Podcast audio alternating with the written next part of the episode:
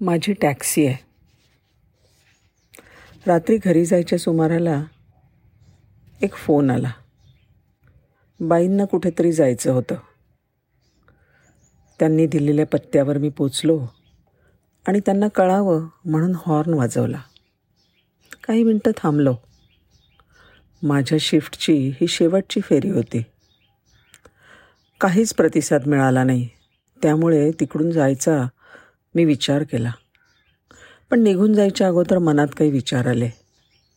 आणि गाडी मी पार्क केली आणि बाईंच्या पत्त्यावर जाऊन त्यांच्या घराचं दार ठोठावलं.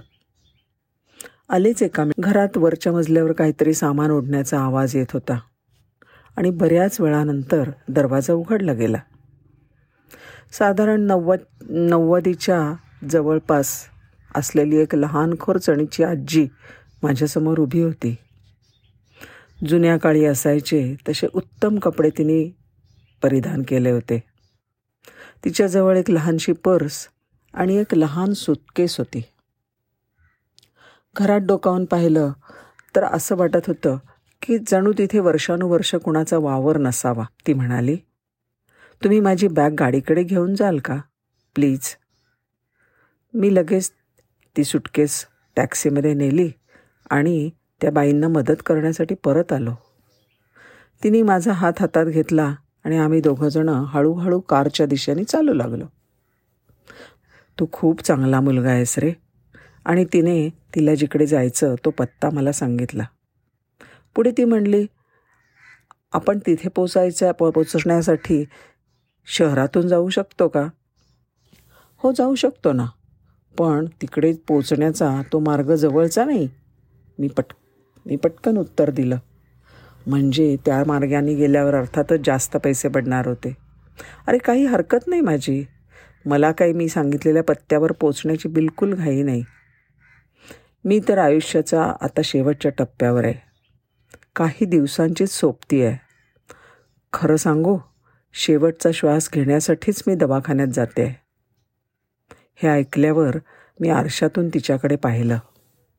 तिच्या डोळ्यात पाणी तरळत होतं. मी आरशातून मागे पाहिले आणि शांतपणे मीटर बंद केलं. कुठे जाऊया आपण?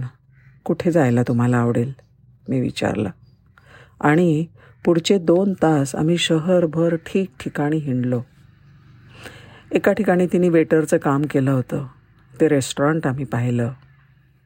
नवीन लग्न होऊन नवऱ्याबरोबर राहायला आली होती. ते ठिकाण तिने मला दाखवलं. दोघांच्या गाठीबेटी व्हायच्या. ती बाग मी पाहिली.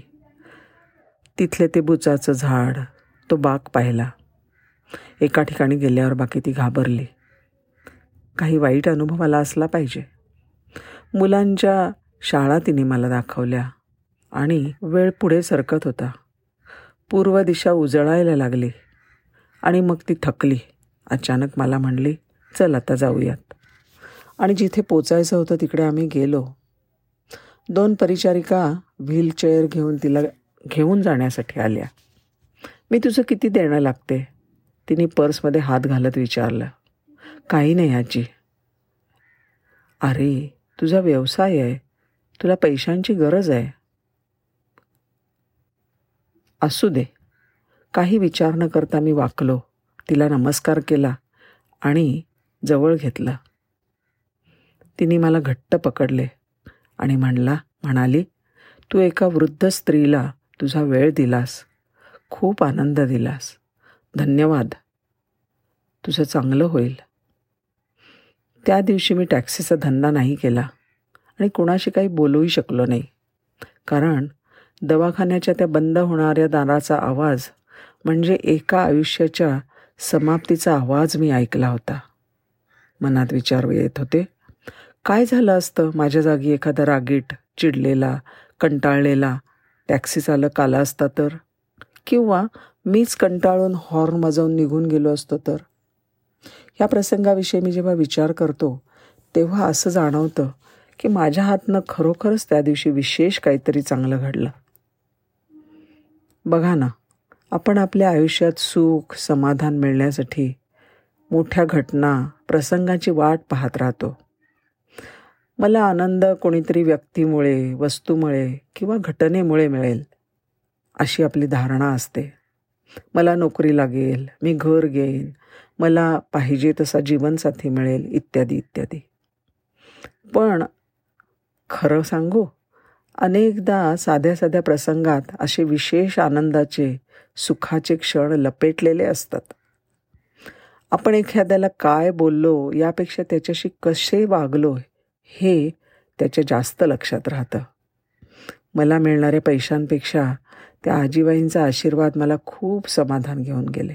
मला वाटतं आपलं जीवन भले का सामान्य असे ना नसे ना का तिथे दिमागदार चकचकीतपणा पण आपण जिथे आहोत ना तिथे आहे त्या परिस्थितीत आनंद जरूर घेता होतो.